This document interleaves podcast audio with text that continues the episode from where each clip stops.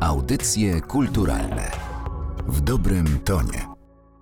Dzień dobry Państwu, Anna Karna, kłaniam się w audycjach kulturalnych. W cyklu Mistrzowie mówią, dziś artysta, który tworzy jedyny w swoim rodzaju fantastyczny świat, pełen symboliki i alegorii. Świat pełen kosmicznych, katastroficznych wizji, w których klasyczne piękno przeplata się z brzydotą. Jest kontynuatorem i spadkobiercą wielkiej tradycji sztuki fantastycznej. To jeden z najwybitniejszych i najbardziej podziwianych na całym świecie współczesnych malarzy polskich. Naszym gościem jest pan Wojciech Siudmak. Dzień dobry. Dzień dobry pani, dzień dobry państwu. Uważany jest pan za głównego przedstawiciela realizmu fantastycznego, którego korzenie sięgają z surrealizmu. Zacznijmy więc, sięgnijmy do tego początku. Dla jednych surrealizm to ucieczka do innego, ciekawszego, bardziej intrygującego świata. Dla innych to bunt przeciwko sztywnemu porządkowi. Dla jeszcze innych to protest przeciwko destrukcji cywilizacji. A dla pana? Dla mnie jest to po prostu powiązanie głębi intelektualnej z niezwykłą techniką malarską, prawda? I ze zdolnością rysowania, dlatego że w surrealizmie mamy możliwość deformowania rzeczywistości w jakimś celu, ale do tego nam jest potrzebny warsztat, to znaczy bardzo dobry rysunek, ponieważ surrealizm, sztuka fantastyczna, w zasadzie istnieje od zarania dziejów, bo już w tych grotach Lasko czy innych, to co rysowali ci ludzie, to był właśnie taki gest surrealistyczny, który polegał na tym, że wyolbrzymiano te zwierzęta, prawda? Ludzie byli bardzo mali, ale to było niezwykłe przeżycie. Tam już była jakaś przesada, jakiś symbol, z biegiem czasu to się coraz bardziej rozwijało, coraz bardziej było nasycone intelektem. Ja długo nie mogłem się zgodzić, wie pani, że oderwano mnie od tego, bo jako dziecko bardzo dobrze rysowałem i zawsze miałem tendencję do marzeń, do surrealizmu dzięki właśnie polskim bajkom, bo jak ktoś pamięta jeszcze polskie bajki, no to mówiło się za 7 górami, za 7 i tak dalej, czyli to już rozwijało wyobraźnię. Cały czas się opierałem właśnie tej sztuce w cudzysłowie i to w olbrzymim cudzysłowie awangardowej, bo ona nic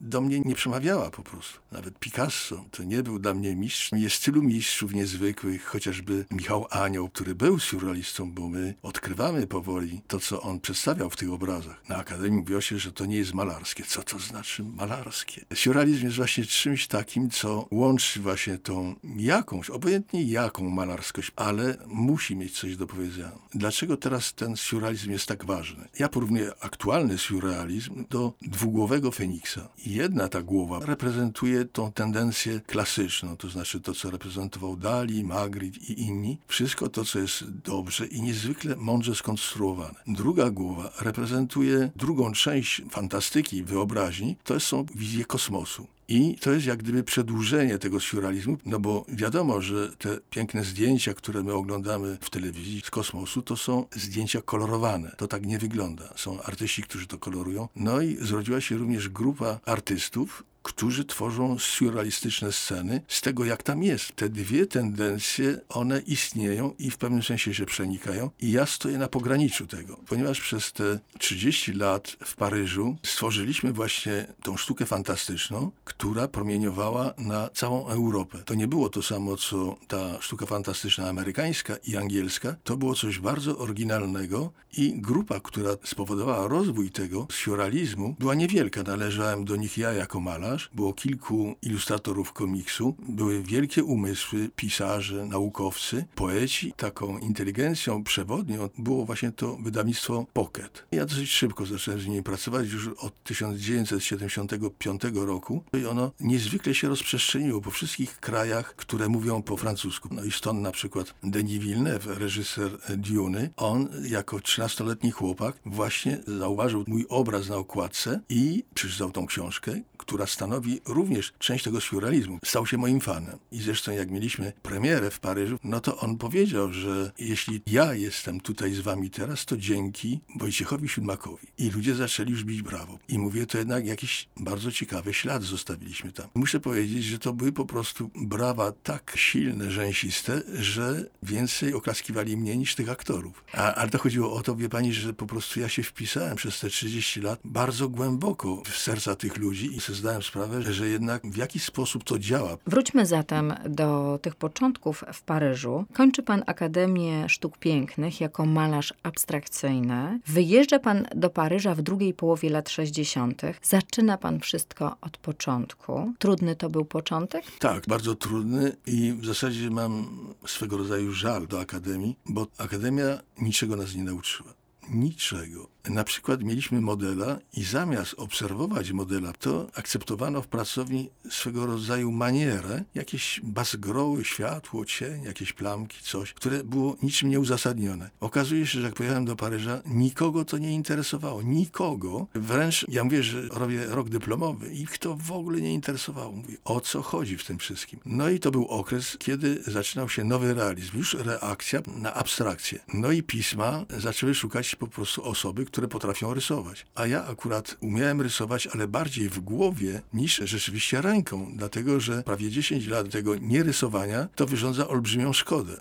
Znaczy ja bardzo dobrze rysowałem jako dziecko i potem to wszystko zostało zahamowane przez Akademię, gdzie nic nie robiliśmy, naprawdę nic. Zgraliśmy tam sobie coś i tak dalej, taka abstrakcja liryczna. Dlaczego nie? Ale tego się nie należy uczyć. To ma być albo jakieś echo naszego ducha, naszego wnętrza, naszych odczuć, a nie żeby się tego uczyć. No uczyć się czego? Plamy kłaść? I ja bardzo szybko się zbuntowałem, to odrzuciłem i głównym złoczyńcą był Picasso. Odrzuciłem absolutnie Picassa, dlatego że w jakimś sensie wzorowaliśmy się na nim. To był ten okres, kiedy szukaliśmy mistrzów. Robiąc à la Picasso, w stylu Picassa, stwierdziłem, że oszukuję siebie, oszukuję ludzi i tracę czas. No i stąd ten bunt właśnie przeciwko Akademii. No a już wizyta w Paryżu po prostu mnie znokautowała. Po co ja tyle czasu spędziłem, żeby robić coś, co nie ma sensu? Życie po prostu bardzo mnie okaleczyło tym stwierdzeniem, że to był błąd jakiś niesamowity. To jest moja osobista historia. Może mieli ludzie przyjemne przeżycia z tego okresu, dlaczego nie? Ale u mnie to się łączyło po prostu w jakąś drogę malarską, która nie była moją. Dlaczego ja miałem to akceptować? No był nawet taki okres, gdzie po prostu zabraniano rysować. Dlaczego ja mam nie rysować dobrze, skoro to jest ten dar? A drugim darem jest wyobraźnia. Dlaczego mam tego nie robić, skoro to jest po prostu mój znak rozpoznawczy? Paryż pozwolił panu być sobą, tworzyć tak, jak pan tego chciał. Niespełna dekadę później, 3 razy z rzędu zaprojektował pan plakaty na festiwal w Cannes. Do tej pory ten artystyczny rekord nie został bity. Tak. Zwrócił się do mnie dyrektor festiwalu w Cannes i mówi, żebym zrobił obraz, który będzie plakatem. I rzeczywiście to był knockout, ponieważ plakaty, które były robione w Cannes, jeszcze to były plakaty z roku 1920, jakaś taśma filmowa, jakiś mikrofon. To takie bardzo stare, wie pani, w ogóle nie pasujące do tego. A ja jak pojechałem tam do tego Cannes, to zauważyłem, że to jest jakiś gigantyczny cyrk. Stąd te 3 obrazy wiążą się z tym światem, który jest wirtualnym. Tam jest dużo kłamstwa. Ludzie przyjeżdżają, opowiadają, że robi taki film, a nawet jeszcze nie ma pieniędzy na ten film. No i to było takie niezwykłe doświadczenie, kiedy zdałem sobie sprawę, że dobrze po prostu, że zrobiłem coś takiego bardzo osobistego i ten dyrektor, który był wielką postacią, również był zadowolony, bo po prostu zamówił u mnie 2. i 3. I później został odsunięty. Mam nadzieję, że nie przez to. Ale właśnie w tym okresie te moje obrazy, wie pani, lądowały we wszystkich wytwórniach filmowych na świecie. Stąd mój związek, te piękne cytaty, czy Felliniego, czy Jean Jacques Cano, czy Villeneuve. Wielu mi dziękowało również, że w jakiś sposób edukowało inaczej, bo sztuka nas uczy śmiałości. Dune została nagrodzona 8 Oscarami. Dla wielu to jest najlepszy film XXI wieku jak dotąd, a film był inspirowany pańską twórczością. Czym dla pana było spotkanie z tą literaturą, z Dune'ą właśnie? Bo w czasie ostatnich 20 lat narysował pan ponad 200 rysunków do tego dzieła. Duna jest niezwykle inteligentna. Ona porusza tematy, które Herbert wyczuł, że tak będzie. Przeniósł to w zupełnie inny klimat, ale stworzył świat niezwykle bogaty. On nie był pierwszy, bo był też w Anglii taki pisarz, który nazywał się Cornwell Smith, no ale on najbardziej jak gdyby wypełnił tą lukę i skonstruował najbardziej fascynujący świat. On przemycał, prawda, w tej historii różne sprawy, które nas dotyczą, ekologię i tak dalej, i tak dalej. To wszystko świadczyło o tym genialnym umyśle, który potrafił stworzyć coś oryginalnego i które dociera do tych młodych pokoleń w taki niezwykły sposób, że na przykład oni wyciągają sobie te cytaty, które zdobią każdy rozdział i oni sobie to wieszają na ścianie i to jest ich dewiza życiowa. Dlaczego? Dlatego, że to jest bardzo mądre, to jest oparte na mądrościach wyjętych ze świata, ale ujęty w taki mądry sposób, że po prostu to jest zachwycające. Podobała mi się po prostu jego wiedza, bo historia, ja nigdy nie opierałem się na historii Duny, bo każdy mądry pisarz unika dokładnych opisów, żeby nie zahamować wyobraźni czytelnika i nigdy nie miałem jakichś uwag, no dobrze, ale ta postać to wygląda tak. Dlatego, że każdy ma ochotę wyobrazić sobie coś po swojemu. I ja po prostu prowadziłem sobie dialog z Herbertem, że ja robię tak, on tak. Robiłem architektury, o których on nawet nie pisał. On nie opisywał tego wszystkiego. Dawał taki impuls, żeby sobie wyobrażono. I dlatego to mi się bardzo spodobało, bo ja nie jestem w stanie rysować na przykład komiks i powtarzać 3 razy podobne ujęcie, bo się przekręca bohater. To jest dla mnie niemożliwe. Natomiast, żeby każdy rysunek był czymś oryginalnym, czymś oderwanym, ale jakże bliskim do tego tekstu. I to jest olbrzymia lekcja mądrości, wyobraźni. Ukształtował pan wyobraźnię już kilku pokoleń. A czym pan karmił swoją wyobraźnię? Ja brałem ją po prostu z nieba. To brzmi tak satyrycznie troszeczkę, ale pierwsza rzecz to były bajki. One rozbudzały niesamowicie wyobraźnię, bo jak już się mówiło za 7 górami, lasami i tak dalej, to jak wychodziłem na podwórku i tam był taki pagórek, no to sobie myślałem, a co tam jest za tym pagórkiem? Może jakiś świat niezwykły? Ale głównym wydarzeniem, myślę, że to jest absolutnie takie osobiste wydarzenie. Wychodziliśmy kiedyś ze szkoły, ciemno było i miasto było pokryte grubą warstwą śniegu, pięknego śniegu. No i oczywiście my wyskoczyliśmy na ten śnieg i zaczęliśmy robić orły. Narobiliśmy tych orłów bardzo dużo i potem ja stanąłem sobie tak i patrzę na te orły i mówię, że to wygląda jakby te orły zrywały się do lotu. To jest taka symboliczna scena, no i zachwycony właśnie tym, że to tak ładnie wygląda, rzuciłem się jeszcze raz w ten śnieg i nagle odkryłem niebo. Patrzę na niebo, którego nigdy nie widziałem w ten sposób, to znaczy ciemne niebo, rozgwieżdżone i zdałem sobie sprawę, jakież to wszystko jest gigantyczne i przebiegł przeze mnie jakiś taki dreszcz zimny. Nie było mi zimno wcale, ale po prostu jakiś taki wstrząs. I długo leżałem, aż w końcu zaczęli mnie wołać i tak się patrzyłem na to wszystko, byłem niesamowicie zachwycony i nagle sobie uświadomiłem, że to jest tak gigantyczne. I potem na drugi dzień się pytam nauczyciela, proszę pana, a co tam jest za tymi gwiazdami? A on mówi, tam nic nie ma. No i od tej pory zaczęła się moja droga właśnie, gdzie ja po prostu cały czas poszukiwałem. I to nawet w tym okresie abstrakcyjnym dawałem tytuły podświadomie, które były związane z niebem. I od tej pory rzeczywiście cały czas ta strona właśnie kosmiczna zamieszkała we mnie. Rysunek to dla pana najważniejsza ze sztuk? Myślę, że tak. Rysunek jest fascynujący, ponieważ to jest taki elektrokardiogram. Tam nie można oszukać. Moje rysunki są, pomimo że mają taki aspekt, wygląd takich rysunków renesansowych, nie mają nic wspólnego z tym. Mają dużo wspólnego, nie chcę, żeby to było jakieś nietaktowne, mają coś z Rembrandta. Zaraz wytłumaczę, o co chodzi. Rysunek klasyczny polegał na pewnej regularności, prawda, kreska koło kreski i tak dalej, warsztat z jakiegoś atelier. Natomiast Rembrandt robił ten rysunek w sposób całkowicie wolny, to znaczy te kreski szalały po prostu, w różny sposób. Nie robił tych kresek tak regularnie, tylko w różny sposób one układały się tak, że powstawał cień, czy też zostawiał białe, żeby było światło i to był swego rodzaju taki balet. Ja nawet kiedyś powiększyłem mój rysunek na ksero wiele razy. Tak maszyna była ustawiona i wychodzi po prostu powiększenie i mówię, to jest niemożliwe, żebym ja te kreski robił w ten sposób. Tak było właśnie z rysunkami Rembrandta, który nie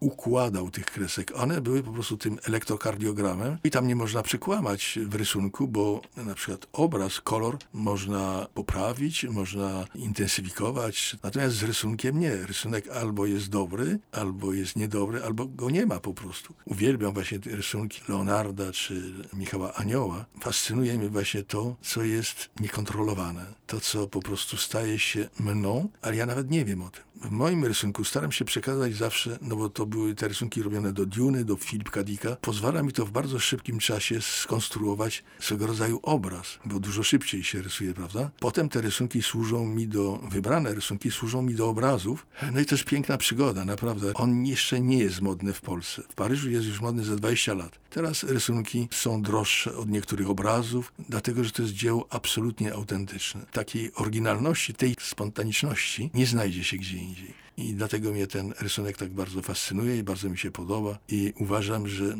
należy nauczyć widza, że trzeba do niego podejść z wielkim takim, z taką uwagą, żeby zachwycić się, dlaczego takie skromne narzędzie jak ołówek i taki podkład, prawda, nic nieznaczący, biała kartka. Dlaczego to powoduje tak niezwykłe wydarzenie na tej płaszczyźnie i że może tyle opowiedzieć. No więc zachęcam, żeby patrząc na rysunki, żeby zwrócili uwagę na pewnego rodzaju wirtuozerię, na pewnego rodzaju talent, na zawartość. To jest niezwykłe, naprawdę rysunek jest niezwykły. Czy zdarza się panu malować swoje sny? Czy śnią się panu surrealistyczne sny? Nie. I myślę, że Salvadorowi też się nie śniły.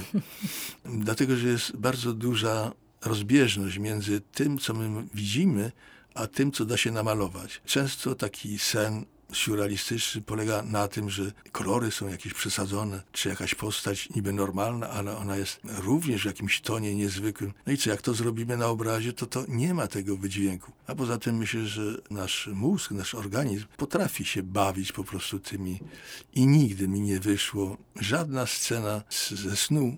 Nie mogłem narysować, bo to nie to. Można powiedzieć, że ja jestem w nieustannej trzeźwości, prawda? Albo w nieustannym marzeniu, bo mogę wstawać w nocy i rysuję i nie przeszkadza mi to. To tak jakby, wie pani, był dalszy ciąg poprzedniego dnia i to jest ta nieustanna gotowość. Wśród swoich inspiracji wskazuje pan na muzykę Chopina i Pucciniego. Narysował pan rysunki do nokturnów Chopina. Tak. Co takiego odnajduje pan właśnie w tej harmonii, melodyce? Sekret jest taki, że muzyka Chopina jest zbudowana na zasadzie złotego podziału, czyli ta harmonia jest najwyższą harmonią i w tej muzyce jest coś takiego niebiańskiego, coś, co może nam przypominać kontakt z kosmosem, bo ta harmonia jest kosmiczna. Dziś możemy na przykład wyliczyć, kiedy powinien być punkt kulminacyjny w jakimś nokturnie, ale on tego nie miał i zawsze, bo były badania, zawsze u niego ten punkt kulminacyjny był właśnie w tym odpowiednim momencie. Tym bardziej, że on improwizował. Prawda? Grał sobie i nagle mówi, o, ta część mi się podoba, no jak wrócić do tego? Dlaczego mnie fascynuje? Bo to był absolutny geniusz. Ja porównuję się do siebie. Na przykład rysuję sobie szkic i jakimś cudem pies mi zjadł ten papier. I nie mam tego szkicu. No to ktoś mi mówi, słuchaj, czy mógłbyś zrobić drugi raz? To jest niemożliwe. To jest niemożliwe, bo to jest ten elektrokardiogram, prawda? Że to jest niemożliwe, a u niego musiało być to możliwe. Musiało być możliwe, no bo musiał zapisać to, żeby sprzedać. Wyobrażam sobie, jaką musiał mieć niesamowitą wyobraźnię muzyczną, dźwiękową, żeby mógł zatrzymać to, co było i później skopiować w jakiś sposób to już na stałe, w nutach. I to niezwykłe piękno tych nokturnów. Kiedy się wsłuchujemy w te nokturny, one mówią nam. To są piękne utwory. Tutaj słychać szelest trawy, słychać żal, co Chopin mówi. Myślę, że jeszcze powtórzę te wystawy z Chopinem, bo zrobiłem rzeźbę. Ta wystawa się toczy w Hiszpanii, czy w Żelazowej Woli, ponieważ mam tą możliwość, staram się otworzyć uszy i serce właśnie młodzieży, żeby wiedzieli, że to nie jest muzyka rozrywkowa, tylko to jest arcydzieło. Dziś spotykamy się przy okazji retrospektywnych wystaw, które w tym roku odbywają się w kilku polskich miastach. To wystawy pod tytułem Siudmak Uniwersum. Do końca grudnia tę wystawę można oglądać w Muzeum Sztuki Fantastycznej w Warszawie. To 60 dzieł, to jest pana wybór. Zatem tak. Co to za praca? To jest wybór, który prawdopodobnie znajdzie się w przyszłym muzeum. Dlatego to są obrazy nie do sprzedania, to są obrazy, które chciałbym jak gdyby zaludnić to muzeum, po to, żeby poznali ludzie mój profil, prawda, że robiłem rysunki, obrazy. Każdy z nich jest nasycony jakąś historią, bardzo specyficzną i oprócz tego jest biżuteria. To są klejnoty oparte na moich rzeźbach. To są rzeźby w miniaturze, bo tak było, jak pojechałem do Paryża, to każda galeria, każdy znaczący artysta robił to. I chciałem to przenieść tutaj do Polski i jesteśmy w trakcie kończenia tej kolekcji. Jakie jeszcze prace można oglądać w tej chwili w Muzeum Sztuki Fantastycznej w Warszawie? Można oglądać rysunki, te, które właśnie były stworzone do Dune, do Chopina i do Philipa Dicka. Wybrałem po kilka egzemplarzy. Wybrałem najlepsze, najbardziej interesujące i które pasują formatami obrazy, po to, żeby się podzielić tym, co w zasadzie fascynuje od dziecka, to znaczy tym pięknem, prawda? Różnego rodzaju piękno. Jest tyle rzeczy ciekawych do zrobienia. Jestem bliższy na przykład Michałowi Aniołowi, którego te freski można podziwiać w Cappelli Sistine i żeby jakoś przybliżyć słuchaczom, dlaczego mnie to fascynuje, to chcę powiedzieć, że kiedy patrzą na tą scenę, gdzie Bóg wyciąga rękę do Adama, to jest taka oklepana w reklamie, wszędzie to jest. Ale to jest niebanalne. To jest wręcz bardzo skomplikowane i większość z tych fresków zawiera w sobie niezwykłą tajemnicę, a ona wywodzi się ze znajomości anatomii, bo w tym czasie to było zabronione, a Michał Anioł chodził na te sekcje zwłok i szukał po prostu tego wszystkiego. Na czym polega więc ta scena z Bogiem, z tą grupą, która reprezentuje Boga? Bóg jest w centrum, prawda? I wokół niego są anioły, które są jakoś tak dziwnie ułożone i te główki tworzą takie fale. Również jest jakaś tkanina niebieska, która nagle jest aortą, prawda? Sam Bóg tworzy centrum, a aniołki po prostu te zwoje mózgowe. Proszę zobaczyć, jak daleko szukał właśnie Michał Anioł tajemnicy świata. Po prostu zrobił coś, umieścił Boga w centrum naszego mózgu, prawda, że Bóg jest tam. Natomiast wstrząsające jest to, co za każdym razem on chciał przekazać właśnie w tej kaplicy.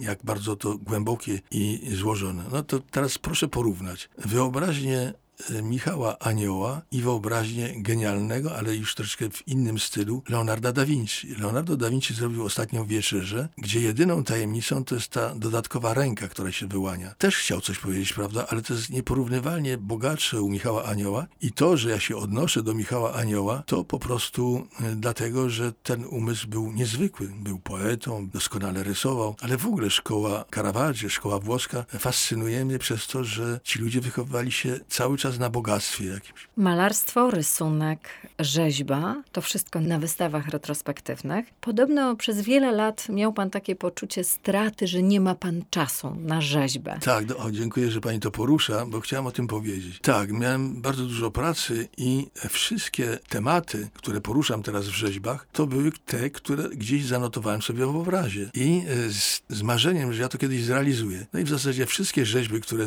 są wynikiem właśnie rozwinięcia rysunku, czy też obrazu, formę rzeźby, to mi daje niesamowitą satysfakcję, bo ja wzoruję się, chcę po prostu, żeby rzeźba ta, którą ja robię, ta rzeźba sfiuralistyczna, tego nowego sfiuralizmu, żeby ona była rzeźbą nie taką jak Dali, prawda, bo Dali robił całkowicie, ja nie lubię tych jego rzeźb, nie lubię po prostu osobiście. Natomiast to, co ja chcę zrobić, to żeby te piękne rzeźby Berniniego, czy Michała Anioła, znaczy ten styl tak dokładny, prawda, i zgodny anatomicznie, żeby on zawierał to przesłanie, które jest naszym przesłaniem, naszym aktualnych sfiuralistów. To jest moje marzenie, żeby ludzie mogli podziwiać to i odnaleźć to drugie znaczenie. Nie, żeby tylko zatrzymali się na cierpiącym niewolniku, czy jakiejś innej rzeźbie. Oczywiście można podziwiać kunszt, ale jak to jest wspaniałe, jeśli jest jakieś drugie dno, jeśli jest jakaś głębia w tym wszystkim, którą możemy zrozumieć. Na przykład tam jest na wystawie taki lew, czy lwica i siedzi na niej człowiek, który jak gdyby wnika w to zwierzę i staje się po prostu tym zwierzęciem. I to widać. To nie jest trudne do odczytania. No i wiele innych rzeźb, czy też serce na przykład. Rzeźba serce przedstawia serce, ale te właśnie żyły, te aorty, które wychodzą z tego serca, są swego rodzaju koralem, życiem. To nie jest martwe serce, dlatego jest złote, żeby uszanować po prostu wielkość tego narządu. I jeśli ja używam koloru złotego, to po to, żeby nadać temu niezwykły prestiż, prawda, żeby to oglądano z szacunkiem. A skoro o marzeniach rozmawialiśmy, to jakie jest marzenie Wojciecha Siudmaka na najbliższy czas na przykład? Najbliższy czas? Banalne bardzo. Żeby mieć dosyć siły, żeby kolano nie bolało, żeby mieć siłę po prostu do pracy. Bo, wie pani, te podróże, to jest piękna rzecz, prawda? Podróże uczą. Myślę sobie, co jest bardziej cennego dla mnie, czy móc usiąść w pracowni i stworzyć coś, z czego ja jestem zadowolony, czy też patrzeć się na jakiś tam wieżowiec, czy coś takiego. No i stwierdziłem jednak, że ja nie mam prawa tracić zbyt dużo czasu właśnie na tą rozrywkę, bo po prostu energia, która płynie z tego, co my potrafimy zrobić, jest po prostu niesamowita. To zadowolenie, ja myślę, że to jest